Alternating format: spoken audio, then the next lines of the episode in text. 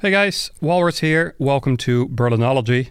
Before we begin, I'd like to welcome you all not just to the latest, but also to the last episode of this podcast. I know, big news, and I'll come back to it at the end of the episode, but for now, enjoy the show.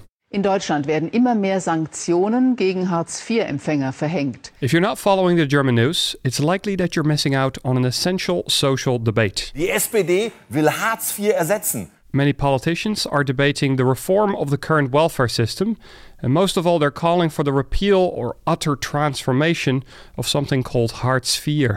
die Abschaffung der Hartz-IV-Sanktion. Wir lassen Hartz IV hinter uns. Hartz IV schützt nicht vor Armut.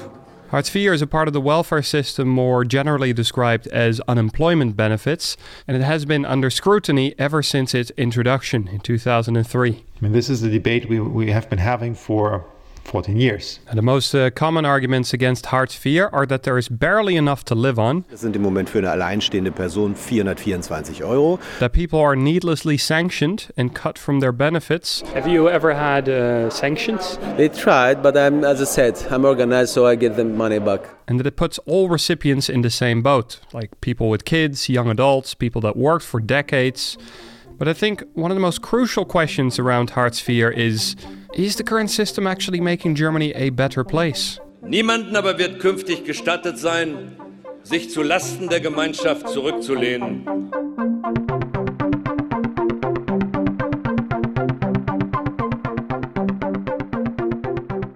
When I first started following the debate around Hartz IV, there were many things that did not make sense to me. For example, Germany has an unemployment figure of about 5%, which, to be fair, it's not that bad. However, if you then look at the number of people that are on the Hartz IV program, you all of a sudden get a much gloomier picture of Germany's economy.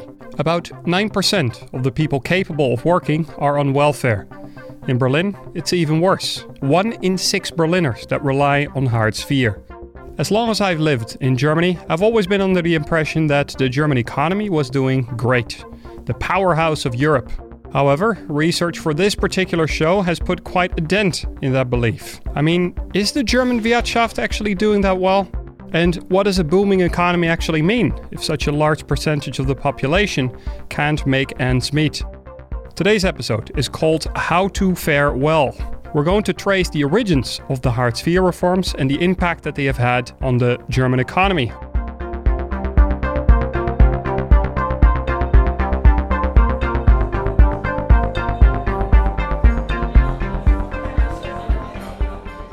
Hey guys, Walrus here. I'm at Café Südblock in Kreuzberg. It's a rather large cafe with um, big concrete rafters, and in the middle of the room there's a large disco ball hanging from the ceiling. I'm here because I'm meeting with Andreas Walbaum, who is sitting about 15 meters away from me. He is a, a man with a white beard, reading spectacles on his nose, maybe 60, 65 years old. He's wearing a dark attire, white socks in black trainers. I'd say typical Kreuzberg outfit. And I've agreed with Andreas that I would keep my distance a little bit because Andreas deals in slightly delicate matters. Because for the entire day, people are coming to see him from all over Berlin to talk about one thing and one thing only. Have you had you already met uh, Andreas before? Yes, of course, many times. Uh, many times. This is Marcos, which is, by the way, not his real name. So, so what do you normally come to come here for? What do you ask Andreas? The thing is that uh, this guy help people in order to claim their rights that they have in uh, cosmopolitan Berlin of 2018 or 19 now. Marcos is here to consult Andreas in order to claim his rights to unemployment benefits. He's one of the many people visiting Andreas today, and the only one throughout the day that agreed to be interviewed by me. When I finished my studies, I couldn't find work immediately. That's why uh, it was I, I, take benefit of this uh, system when I finished my degrees. So that was around 2000, end of 2015, 2016. While Marcus was looking for jobs, he applied for the unemployment program Hartz IV. Now he hasn't been on benefits since 2015, but has been sort of in and out of jobs ever since. How, how long have you now been on Hartz IV? that was uh, that is with uh, with breaks always. Okay, so I was working till beginning of 2018. So I'm now I'm around a year, less than a year. Marcus was not the only person to come by and visit Andreas today. I sat at Suit Südblock for about four hours. And at that time, about eight people came in for a consultation. nee, dienstags bin ich tatsächlich immer hier. Das ist hier mein I'm always here on Tuesday. That's my consultation day. I'd like to introduce Andreas Walbaum, our mobile consultant. Und wer eine Nummer hat, kommt dann ab 1 Uhr dran bei mir. From 1 o'clock, I take my seat in the corner of the cafe and I'm available for the people who have a number. Andreas plays a central role in our story today. Äh, dann rufe ich immer Nummer 5. I call number 5, number 6, so that they know it's their turn. As he has been on the receiving end of unemployment benefits. Damals gab es ja noch kein Hartz IV. When I was unemployed, there was no such thing as Hartz IV yet.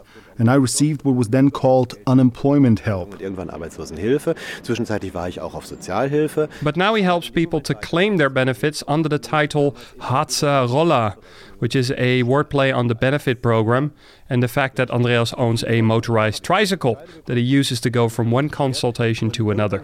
Wenn mich heute jemand fragt, warum ich das mache. When someone asks me why I do these consultations, I often say that it has a therapeutic effect on me because I'm not necessarily that interested in other people. Andreas has a very lively biography, working as a theater builder, being the receptionist in a neurosurgical facility. He worked in hospitality and as a care worker for the German AIDS service. But there were also many times that Andreas was out of a job. Äh, wenn ich gemerkt habe oder wenn ich gesehen habe durch eine Kündigung. Whenever I lost a job, I never worried about my future. I knew I could rely on our social system and I never felt ashamed using the means made available by the state. And that's what I also recommend for the people today that they should claim these benefits without fear or shame because you're legally entitled to them. Since 2005, Andreas has been advising people on how to claim unemployment benefits. In 2011, he retired, but he continued to voluntarily advise people on how to walk the tightrope that is the German welfare state.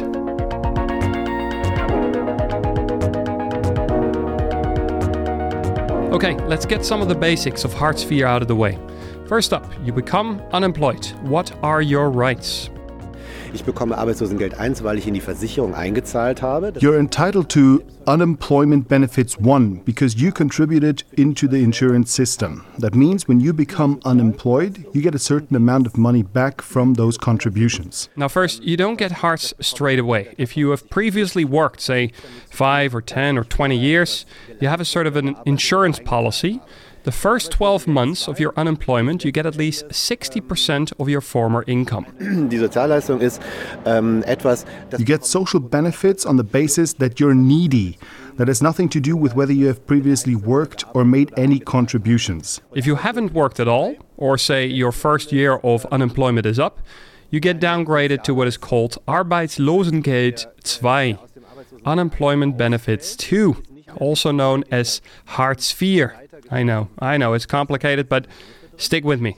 Die Sozialleistung besteht darin, dass ich This social transfer is supposed to cover my daily expenses. At the moment, the amount is 424 euros for a single person. On top of that, if my apartment is not too expensive, I also get compensation for my rent. die ganze Miete, die ich an den Vermieter zahle, So after your first year of 60% is up, you now have to live of 424 euros per month.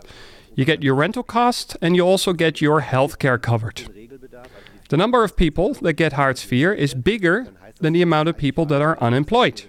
Because some people do work, but they make so little money that they're still bedürftig or needy. They use Hartz IV to top up that income.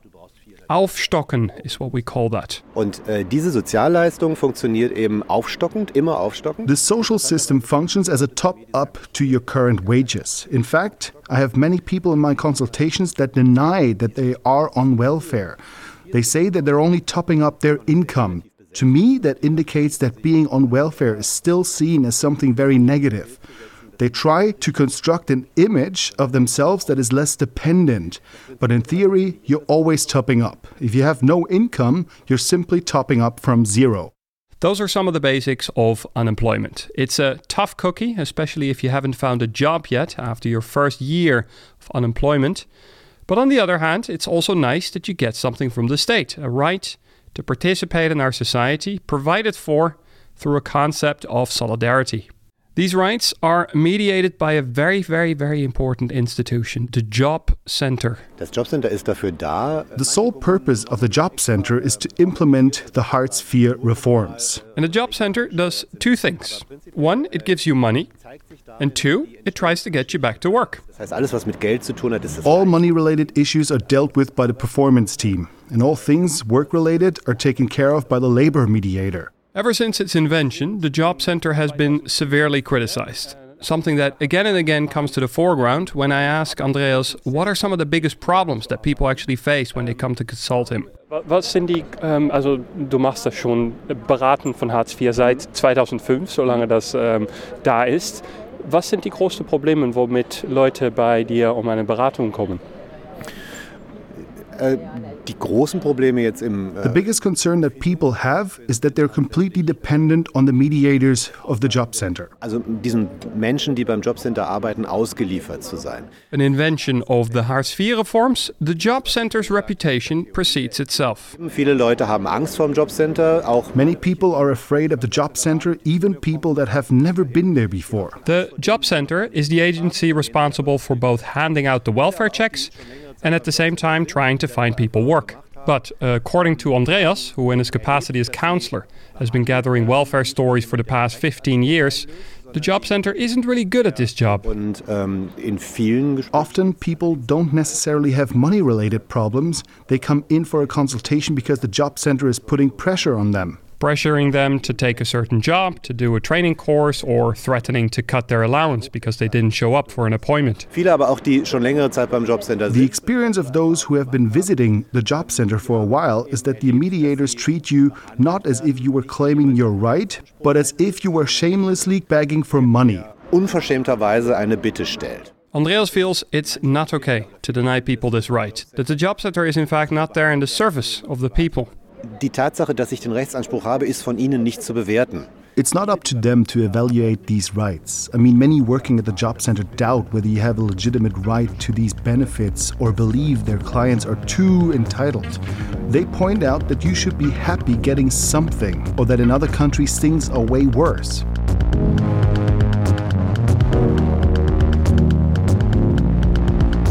Being on welfare, living off 424 euros a month is no luxury.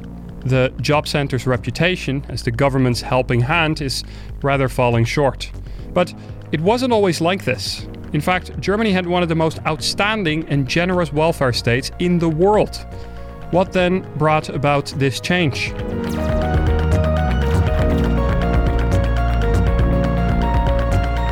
Müssen dafür sorgen, dass die Arbeitslosigkeit zurückgedrängt wird, Gerhard Schröder, ladies and gentlemen, dass bestehende Arbeitsplätze erhalten bleiben former Chancellor of Germany und neue Beschäftigung entsteht. from 1998 till 2005. Der Staat muss zielgenauer und vor allen Dingen er muss wirtschaftlicher handeln. Here he is giving an address to the parliament in 1998, his inauguration speech, in which he speaks about the miserable economic situation his country is in, Der Missbrauch staatlicher Leistungen muss eingedämmt werden.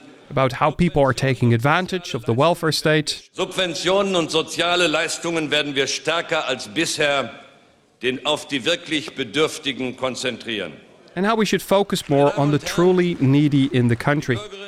I think it's now, 2019, quite hard to imagine that Germany was not the powerhouse economy of Europe.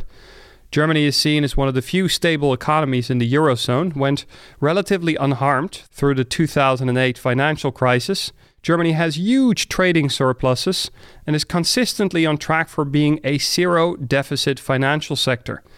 However, when Schröder made his inauguration speech, Germany's economy was failing. Unemployment was through the roof, there were budget deficits, and nobody really wanted to invest in the German economy. This financial dilemma did not entirely come as a surprise. I mean, in the 1990s, Germany went kind of through a slight reorganization phase. CNN Headline News. I'm Lynn Russell. It's a day many Germans thought they'd never see the unification of East and West. German reunification had kind of a big impact on the economy as well. After 45 years of division, Germany is again one nation. Two countries that had been separated for 40 years basically merged. And these two countries had two entirely different economic systems. bringing those two together was going to be a big challenge. The greatest day from Germany!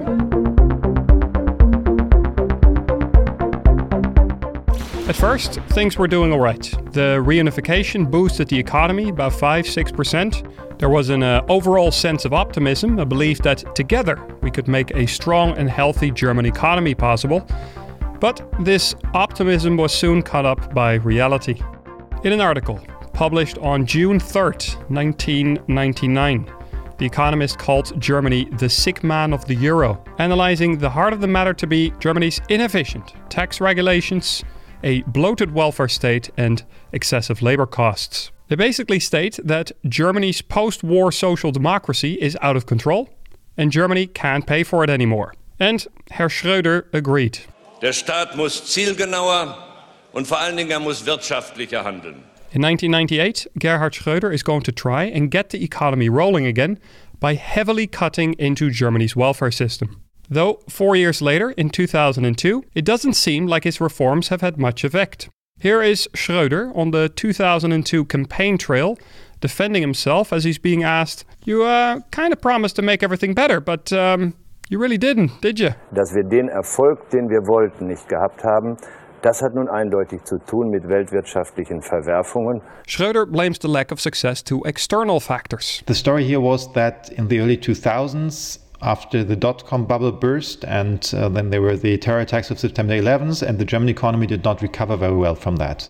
This is Sebastian Dullien, whom I've asked to assist this economically ailing walrus. Dullien is professor of international economics at the HTW and director of the Macroeconomic Policy Institute. He puts the crash of the internet bubble in the early 2000s and September 11, 2001 as two of the main reasons why the German economy was still ailing. So we had a period of stagnating economic growth and increasing unemployment. And so, after his election, and yes, he did get re-elected in 2002. Schröder decided to reform even harder. So the then Chancellor Gerd Schröder, he put Gerd Schröder, he put up a, a commission to come up with some reform proposals for the German economy. And now we're finally getting to the core of the matter because this commission that Gerhard Schröder put together to tackle the much ailing German economy, they will come up with the much debated and quite controversial Hartz reforms. And this is named after Peter Hartz, who was at that time the, I think, the personal chief of, uh, or the, the head of the HR for Volkswagen. Peter Hartz was considered one of the most successful human resource managers in Germany, in charge of groundbreaking reforms during his time at Volkswagen, and commissioned by Gerhard Schröder to reform the German labor market. Here's uh, Schröder again. Und äh, Herr Hartz äh, war erstens jemand, der in seiner Tätigkeit bei Volkswagen als Arbeitsdirektor mit ganz innovativen Arbeitszeitmodellen 5000 mal 5000 zur Vermeidung von Entlassungen, die Vier-Tage-Woche bewiesen hat, dass er einen ungeheuren Sachverstand äh, aufweist. Schröder here casually praising Peter Hartz, the man that five years later would be convicted to a two year prison sentence for embezzlement of corporate funds. Anyway, let's not get distracted here and continue with the ramifications of the reforms. The Hartz Commission was only part of a bigger reform plan. They were uh, uh, titled Agenda 2010. So, Agenda 2010. This included major reforms to the pension system and healthcare system. And the idea was until 2010 we should be competitive again. The idea is if Germany becomes more competitive, people might want to invest in Germany again. And one of the biggest issues facing the German economy, namely long term unemployment, would disappear as snow in front of the sun. He presented that on one day in the German Bundestag, and some elements of that list were um, the Hartz reforms. And I'd like to share with you this day, March 14th, 2003. A dramatic moment for the welfare state in Germany because Gerhard Schröder proposed the largest cut to the social welfare state since the end of World War II. And I think it's important for a moment to reflect on what is actually proposed here a directive for a more prosperous, more economically healthy society. More specifically, there is a resonating mantra that I'm sure that every German has heard of. First, here's Schröder encouraging unemployed people to take on jobs. Deswegen werden wir eine bestimmte Zeit Langzeitarbeitslosen, die eine Beschäftigung aufnehmen, deutlich mehr als die bisherigen 15 Prozent der Transfers belassen. Here he's talking about allowing people to keep more of their social welfare if they accept a job. Soll und das wird ein Anreiz für die Aufnahme von Arbeit sein. The other bit is about demanding of people to contribute to society. This one I'd like to translate for you more directly. Niemanden aber wird künftig gestattet sein, sich zu Lasten der Gemeinschaft zurückzulehnen. Nobody, so Gerhard Schröder, will be allowed to lean back and become a burden to society. Wer zumutbare Arbeit ablehnt und wir werden die Zumutbarkeitskriterien verändern, Those who reject decent work opportunities, ladies and gentlemen, der, meine Damen und Herren, wird mit Sanktionen rechnen müssen. will have to reckon with sanctions. Fördern und fordern. Encourage and demand. It will be Schröder's central motto at the heart of his reforms. How, how was this then received? Or was there, yes, we're going to do something for the economy? Were people like, this is outrageous? What was basically the whole mood around this? I mean, you have to see that it was the Social Democrats who passed these things, and they passed it without having run in an election before that with these ideas. And it's important to stand still for a moment at the fact that it was the Social Democrats of all parties, not the more right leaning CDU or FDP, that introduced these reforms. And in general, you can understand that German population was not too excited with having their social security cut. So uh, it was not perceived very well by the voters of the Social Democrats, and you see that in, in the elections. The Social Democrats have been ever shrinking since these reforms. Schröder eventually lost the elections in 2005 to no other than Angela Merkel. But even now, almost 15 years on, the SPD is currently polling at an all time low of only 12%. They have not recovered from that yet because, especially people who are, have been traditional voters for the Social Democrats, have not been very happy with, with the Hartz IV because they feel um, that their protection has been lowered and they, they, they, they are very unhappy about that. I think, however, that it would be too simple to just hold Gerhard Schröder responsible for the harsh cuts in the welfare state. It was the SPD, together with the Green Party, who introduced the reforms, but in fact, almost nobody objected against them either. The bill got support from the Christian Democrats, the Christian Social Union, and the Free Democratic Party, almost the entire opposition. The only ones really putting up a fight against the reforms were the unions and a small group of Social Democrats, members of Gerhard Schröder's own party. In fact, one of these opponents of a rather small group of Social Democrats was no other than Andrea Nahles, the current leader of the SPD. Well, she was the current leader while I was finishing up for the show, but she at the moment has stepped down. There is uh, no current leader of the SPD. Two months after Schröder's speech in 2003, The Guardian wrote the following It would be ironic indeed if Mr. Schroeder were to succeed finally in getting his followers to swallow unpalatable neoliberal remedies, just as many economists were having second thoughts about their effectiveness. But Schroeder did manage to convince his peers. Hartz did become a proper law and formally implemented in 2005. So now let us turn to the question what happened to Germany after the reforms? Did a regime of cutting welfare actually make Germany more competitive? And did it bring down long term unemployment? How is the German economy standing after Hartz IV? Here's Sebastian Dullien again, director of the Macroeconomic Policy Institute. I mean, unemployment figures have come down significantly. Unemployment figures are down significantly since 2005. When the Hartz reforms were introduced, unemployment soared in Germany to almost 12%. Today, 14 years later, we're down to little over 5%. I think the disputed is, issue is first, um, has that been mainly due to the Hartz reforms? No one questions the fact that unemployment has gone down. Many, however, doubt whether Hartz alone, or maybe even at all, is responsible for this achievement. Has there been some other reasons behind it. I mean, um, in 2001, China wasn't important in the world economy. The economy was in, in, in dire condition, not just in Germany, but also in the rest of the world. With China's economy booming, demand for German products grew, and China is now one of Germany's largest export sectors. All this, of course, has, has created new jobs and has brought down unemployment. Then there's those that said that Germany's economy had already hit rock bottom and was going to climb out of it anyway. And then there's those who question the statistics themselves, saying you shouldn't compare 2005 with today, but rather with reunification in 1991, when unemployment was around 6 or 7%. But let's for a moment consider the logic behind Hartz IV, because I've been trying to wrap my head around one particular aspect of the reforms. Was there in 2005 an idea that cutting people down to an existence minimum will bring people back to work. Is that just something that we intuitively feel, or is this something that we actually have proof for? I mean, the economists at that point they were saying, yeah, well, if you put more pressure on them, they will look more for a job and they will find a job more quickly. So I think most economists had been arguing about uh, through that channel. But, but is this something that was like that we have proof or evidence for that this is actually how people find more work? Um, I mean, we do know that people, if you don't have any unemployment benefits, they look harder for a job than if they have some unemployment benefits. Okay, so there does seem to be some logic behind cutting people's benefits down to an existence minimum. However, how much of that is really sensible?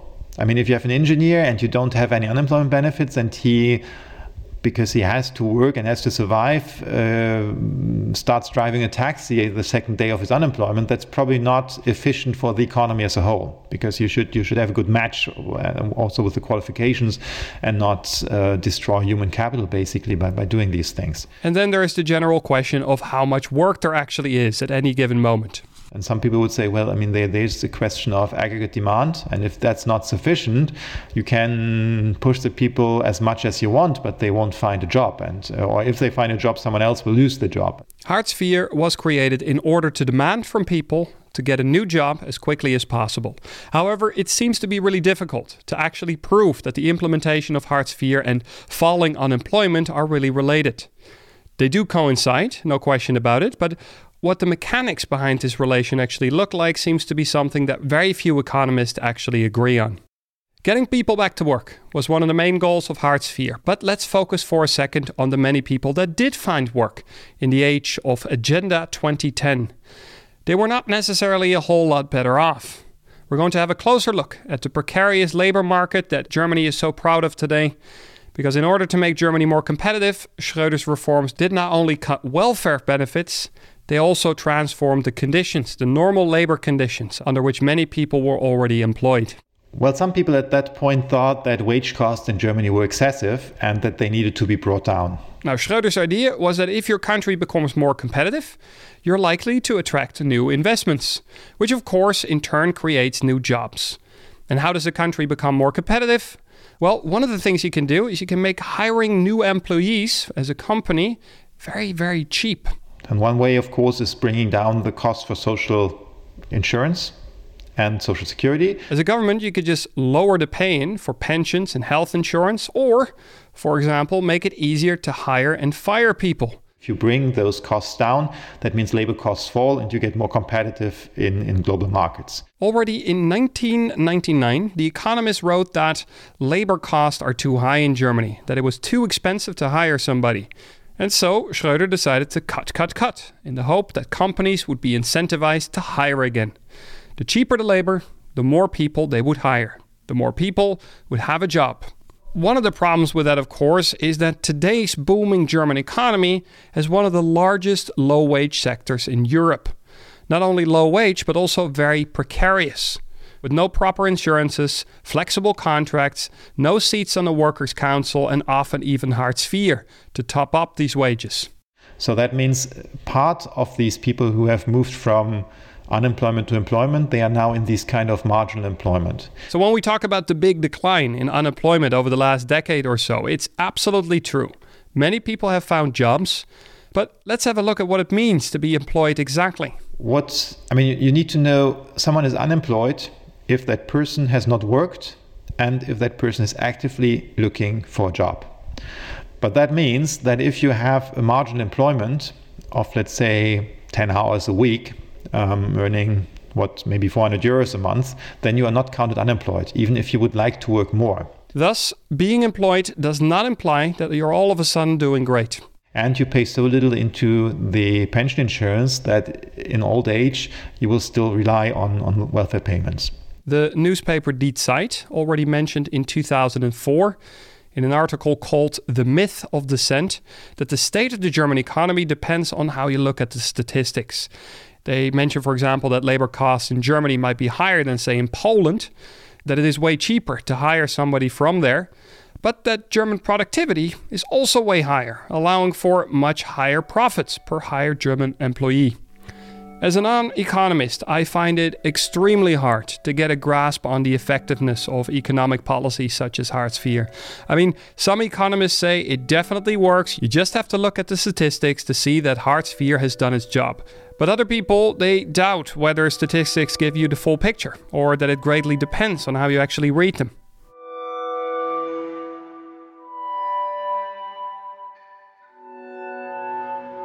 However, it's also not all just in the statistics. Much of the debate around Hartz IV also stems from our view on how we operate as people, like what motivates and inspires us to contribute to the society we live in. Take, for example, the reforms of Hartz IV. They're introduced in the understanding that many people at the lower tiers of our income distribution can only be motivated if we cut them down to an existence minimum. Only then, this belief will tell us, will they feel encouraged enough to make their contribution to society. When you talk with people that are on welfare or working in the welfare sector, you hear one thing coming back constantly, and that is that they feel that they are not being trusted to make the right decisions. Many people already have a sense of shame on having to rely on benefits, but on top of that, you're not even trusted to do your utmost best to get yourself out of that situation. Here's Marcos again, the recipient of welfare that I spoke in the beginning of the episode. You, you said already one of the objectives that they have is they squeeze you down right to a certain minimum existence minimum. And the idea is that that will force you that will push you to strive for uh, finding work quicker. Do you do you think it works that way? Do you think that is a, a good approach? I don't think it works that way. And i don't think that um, i think that there is a relation of of non-trust now if i if i were to ask you what do you need? Like you personally, what would you need to sort of succeed and participate in Berlin, in Germany? Um, what is it that you would want? What kind of a change uh, would you have in the current system? What I need is understanding that I don't want to be unemployed. This is the thing, okay? That I, I have, I have always I'm in a position always to try to persuade them that I don't want to be here. I don't want to. I want to be. I want to work. Okay, so Marcos doesn't want to be on benefits, but German society thinks that he does, or that he might. And in order for Marcos not to get too comfortable, the job center is instructed to make his life very difficult if I always have this point that I have to persuade them that I don't want to be here, I don't want to visit you, I want just want, I don't want also your money, I want my own money, and I want since the system now and in 2009 the situation is very very difficult for many people okay? And much more difficult for people that are not german citizens or german speaking 100% okay since i'm here and you don't want me out then help me to find something so that I'm off you, off your back as soon as possible. And you don't spend money for me you spend money for something else. This is what i want okay? Even though many politicians might disagree on what motivates people few however would disagree that the current system is in need for a change. Coming up ideas for change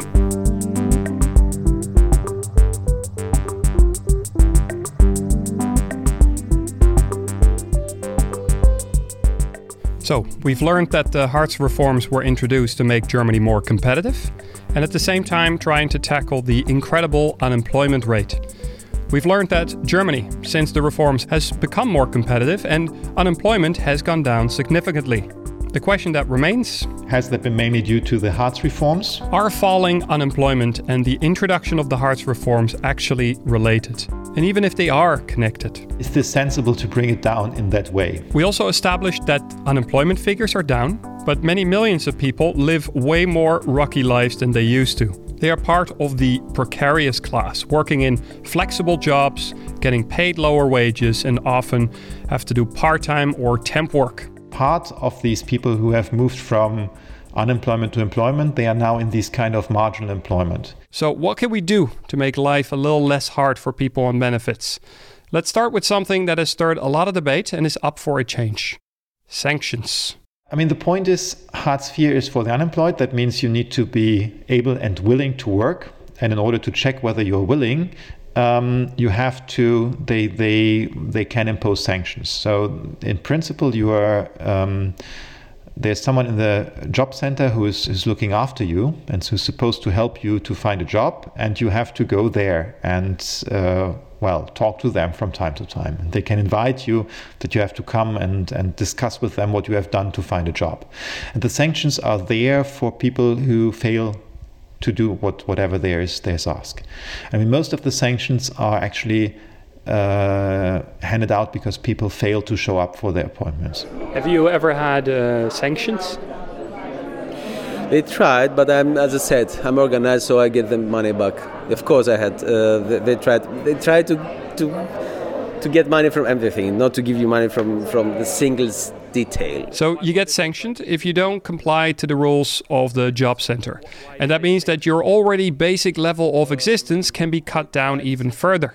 Now, there is uh, statistics out there that say that only 3% are being cut on their welfare, 3% of the welfare recipients, some by a little, some people actually entirely.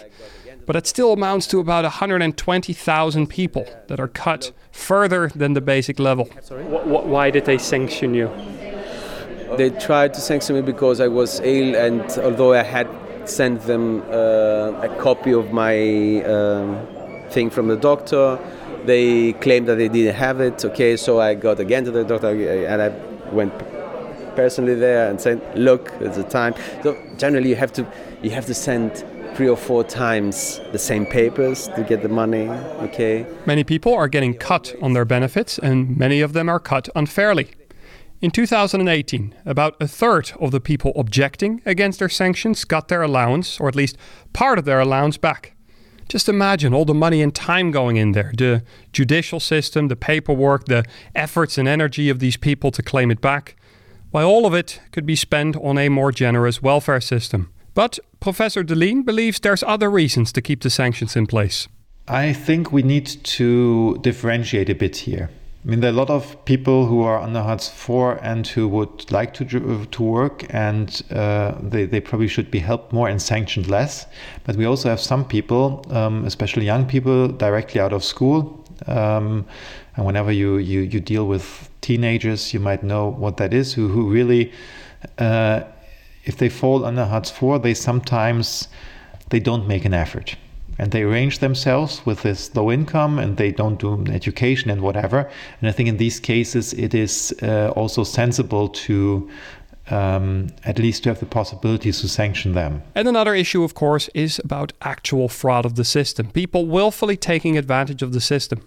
Uh, plus, then we have, of course, I mean, this is a bit of, uh, we don't talk much about it, but we have a small share of uh, fraud in this system. And we know of some cases where there has been really organized fraud of uh, people coming from other EU countries, mostly Bulgaria and Romania, coming to Germany. They were registered here. They were sometimes employed by fraudulent companies who, in a conglomerate, also rented them rooms at excessive prices and supposedly they work for a few hours a week and uh, but they claim the, the well both the rent and the welfare and then they share it between this fraudulent company and the person who has registered there and this is of course not at all what Hartz IV was intended for in these cases, it's also sensible to have the possibility to sanction because you can ask them to come here. And, uh, well, if they are in Bulgaria, they won't make it. And then you don't pay or you cut the, the, the, the, welfare. The sanction system would not only be in place to stop fraud from happening, but also about giving citizens the belief that the welfare system is a fair system, that it works. These cases, they undermine the legitimacy of the system. So if you if, if normal people pay their taxes and they see that these things are happening, they are less willing to pay for the well the, the, the system as a whole, even if it's if it's a good system, and therefore one needs to to really look hard into these um, black sheeps among among um, the people who receive, and therefore we need some of the sanctions. Andreas Walbaum, however, the Hartz IV consultant, does not believe in the sanctions. Ich glaube, dass der I really believe that the Federal Republic is exercising more pressure than it should. It's not just about getting sanctioned, it's the constant pressure all of the recipients feel of falling even further than they have already. Und ich finde es, ich finde es tatsächlich beschämend, dass Leute. I think it's really shameful that people on benefits are being threatened with sanctions, and I believe it would be good to have a look at how we can change the current system. There is organizations like Sanktionsfrei, for example, that means sanction free, that have stirred the debate up even further by introducing a crowdfunding campaign and compensating people that have lost part or their entire benefits check. At the same time, many politicians are calling for cutting the sanctions entirely. I was at a meeting at the German Green Party where one of the politicians suggested that maybe we should just accept as a society that there is a minimum provided for by the state, and if we agree that it's okay to bring people down to this already incredibly low level, we should enforce that people can't fall below that. Then there is, of course, the problem of uniformity of the reforms, the problem that everybody gets treated exactly the same. Well, I think it, it is first a very good idea to be more lenient with the the savings someone has when that person falls into Hartz IV. If you are, say, 55 years of age and you get fired, uh, you first get a year of unemployment insurance, which ends up being around 60% of your former income. After that, you fall back on the basics of Hartz IV. First, it's okay because he gets the normal unemployment benefits, but then the person in the late 50s doesn't find a new job, and then the person has to spend all the savings. I mean, that's a, I mean, you know, that's a person who has contributed to society for a very long time productively. No, I, I understand. It feels a bit weird that somebody that still has, say, 50K on their bank account would still get benefits every month. But on the other hand, what if this person was just very careful with their money, saved sparsomely over the past 30 years, and is now being punished for it in comparison to somebody who did not do that? So I think you, we, should be much more generous there, and uh, especially what is very tedious. If you now apply for Hartz IV, you have to uh, to make a list with all your assets, including your your jewelry and your your old car and um, maybe your TV and so on. Of course, your house and and car uh, is is still okay, but it, it goes much further than that. And then they check whether this is above a certain threshold and ask you to maybe sell things first before you before you before you can can get Hartz IV. Then there's the problem with incentive to work. For example, many people are employed, but they still receive Hartz IV. Um, because Hartz IV is not just for the unemployed, but Hartz IV is for all those who are not able, who are able to work but not able to make ends meet.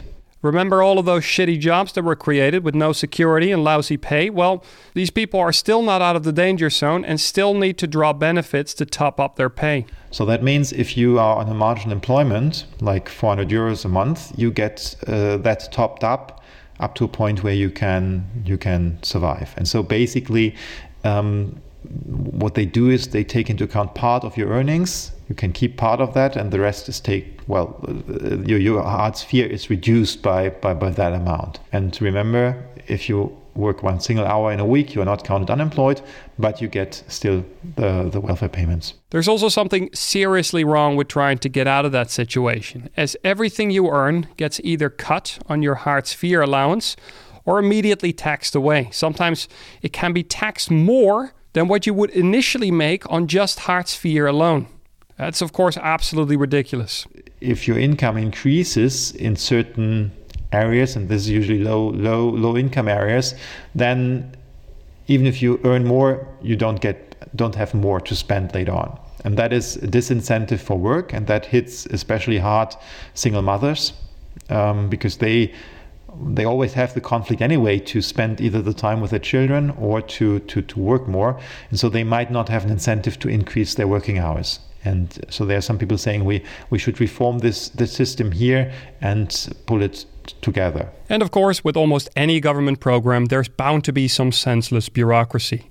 I mean, take for example the wealth check to see how much money somebody has. Everybody has to go through all their stuff and make an estimate how much it costs. It's incredibly time consuming, especially if you realize that only a fraction of the Hartz IV recipients would actually own too much to get welfare. I mean, one idea would be you say there's a certain threshold for, in, for, for wealth, and you have to, to state that you are below that then you get Hartz IV. And if it's later found out that you're above that, then they just, I mean, then, then you have the, the wealth and you can repay whatever they have given you. Another bit of senseless bureaucracy was discovered by the Süddeutsche, a German newspaper.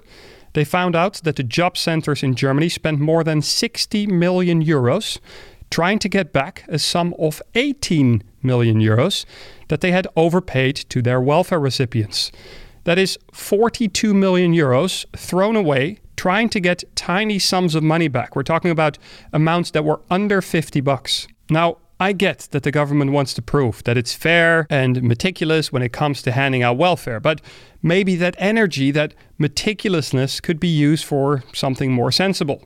I mean, is it really beneficial to Germany's society to have thousands of court cases every year to uphold sanctions or to spend 42 million euros literally hunting poor people down for some change? I mean, pe- people under Hartz IV, they really feel uh, in a way tortured by by these requirements, and I think this is something which uh, which we should lower because that that that's it doesn't really serve a purpose. It makes people unhappy, but there's no benefit from it. But I think we should focus on a more serious change, and that is a change in mentality.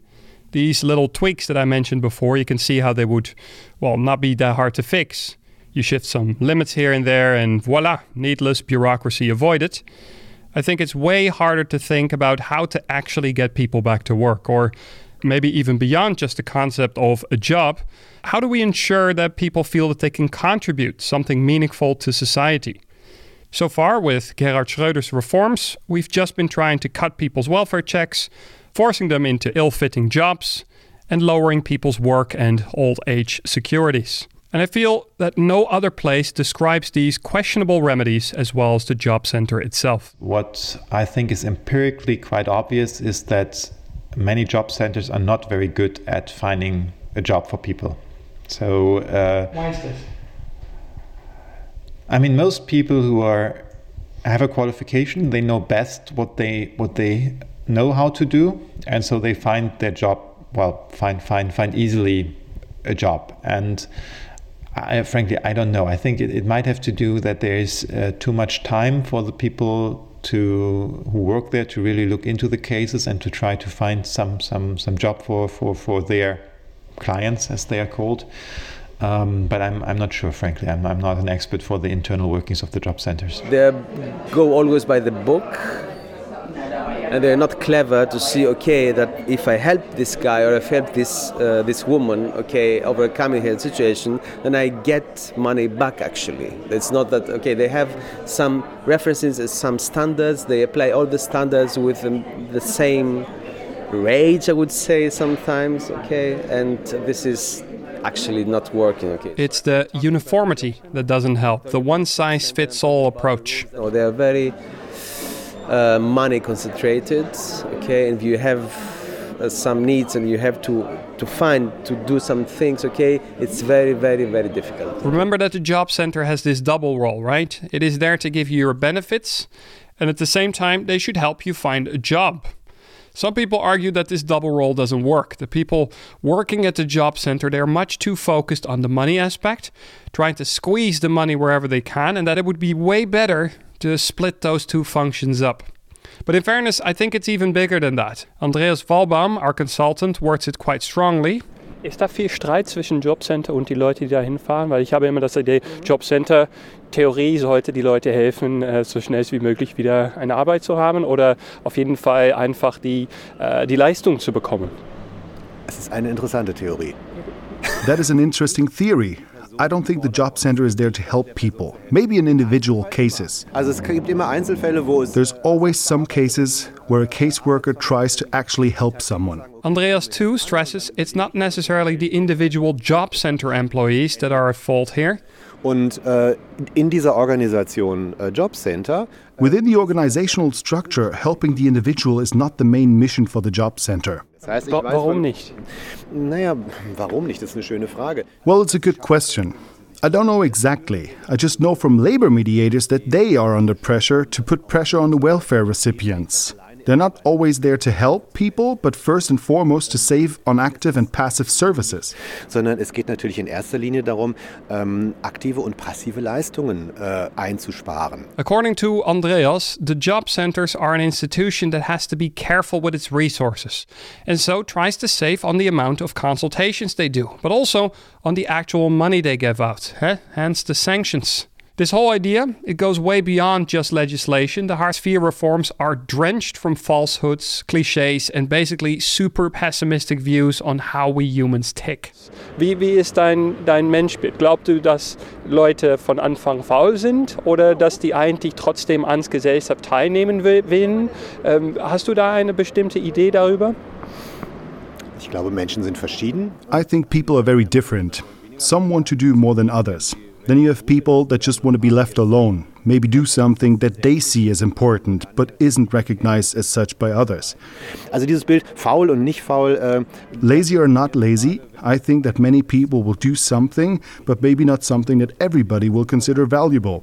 ich halte es ja auch vielleicht nicht für sinnvoll, was irgendein Vorstandsvorsitzender tut. Then again, I might not consider the work of a chairman of the board valuable. He'll do it anyway. In fact, it's very likely he gets paid very handsomely for it. And so I don't believe we're really approaching this discussion fairly. Äh, da wird ja mit unterschiedlichen Maßen gemessen. To come back to our central question Have the reforms from 2003 made Germany a better place? I think it's worth mentioning that there were many problems that Hartz IV addressed. Students, for example, were worse off before the reforms, and so were Selbstständigen, freelancers. They are now somewhat better included in the new benefit system. Another thing is that before the reforms, some people that were on welfare could actually make more money than a nurse would make full time. For other people, certain work became more accessible as certificates and Meisterwerken were scrapped. But maybe after 14 years, it might be time to have a look again at what Hartz IV actually is, what effects it had on the economy, and what the reforms actually say about our society. Because I'm not so sure that it in fact did make Germany a better place. Um, do we, do you think that the current debate around Hartz IV, like what what does it tell us? What the state that Germany is in right now? Do you think we're doing quite well economically? Uh, do you think we're doing quite well in terms of like how we how we like in terms of solidarity? Maybe what what, what does it tell us that we have such a big debate around this right now? I mean, actually, this debate has never gone away. I mean, this is a debate we, we have been having for 14 years. Um, and it has led to the success of the Linkspartei as a pan German party and not just an Eastern German phenomenon. Um, so I, I wouldn't say it has. Uh, it has changed. What has changed is that first the Social Democrats, I think, are now more willing to to change some elements of the system. Um, and second, of course, the, the, the public finances are in decent order, so we have the feeling one, one can be a bit more generous here. Germany's economy is thriving, at least if we believe what Der Spiegel wrote in one of their latest issues, with big headlines like The Fat Years Are Over. It reads that we have only seen growth over the past decade. Never did we export so much. Never were so few people unemployed. Wages have risen for everybody. The state has drowned in its income taxes. I read this copy of Der Spiegel while finishing the episode, and I must say, it was a bit like reading something from another country. I mean, is this really the same Germany that we're talking about? Is the economy really that booming? And if it is, who's really profiting here? The German welfare state is 70 years old, and it operates from the moral principle that nobody has to hit rock bottom. But it also runs on the economic principle that, in fact, society prospers if one takes care of its citizens. if people starve, of course, they, they will not be productive, they cannot contribute to society. And uh, also, if you have people who are living in, in, in dire poverty, there probably will be more crime and the quality of life will be worse also for the others who, who have more. But maybe we do need to step it up a notch, change it more rigorously, and ask what kind of social contract do we wish to offer our citizens? Do we, for example, want a universal basic income that gives everybody a fixed and unconditional sum of money? Or do we prefer a solidaric basic income, as the mayor of Berlin has just proposed, basically guaranteeing jobs against minimum wage for everyone? There are many different solutions to an increasing sense of insecurity, but to address the issues is first and foremost to address the question of solidarity. in die, innerhalb dieser bestehenden Systeme. I think that the question within the current system is whether we can afford it to just let certain things go sometimes. I'd like to leave you with a statement from Gerhard Schröder, the chancellor that introduced the Hartz reforms. This is what he said in the same parliamentary speech where he introduced the Hartz IV reforms in 2003. Der Kündigungsschutz, meine Damen und Herren, wie er zum Wesen unserer sozialen Marktwirtschaft gehört, ist nicht nur eine soziale, er ist auch eine ökonomische und kulturelle Errungenschaft. The protection against termination, ladies and gentlemen, that belongs to the essence of our social market economy is not only a social, it is also an economic and cultural achievement. Unser Land, unser Land ist nicht durch Gesetze des Dschungels oder durch bedenkenloses Hire and Fire stark geworden. Our country has not become strong through the laws of the jungle or through careless hire and fire. sondern unser Land ist stark geworden durch selbstbewusste Arbeitnehmer, deren Motivation eben nicht Angst ist, sondern der Wille, gemeinsam mit tüchtigen Unternehmern etwas zu leisten. But our country has become strong through self confident workers, whose motivation does not stem from fear, but from the will to achieve something together with capable companies. And I have to say, I wholeheartedly agree here with Gerhard Schröder that the country relies on secure and self confident citizens. If only Mr. Schröder would have actually believed it himself.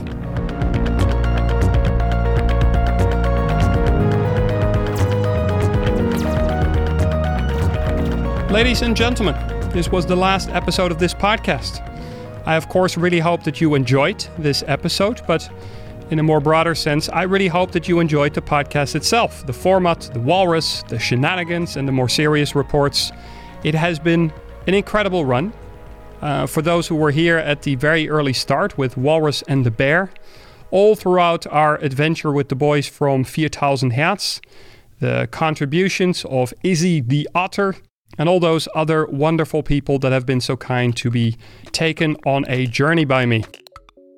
Those who are regular listeners, first, thank you so much for sticking with the show for the past four years. I hope I brought a tiny bit of Berlin entertainment to your lives.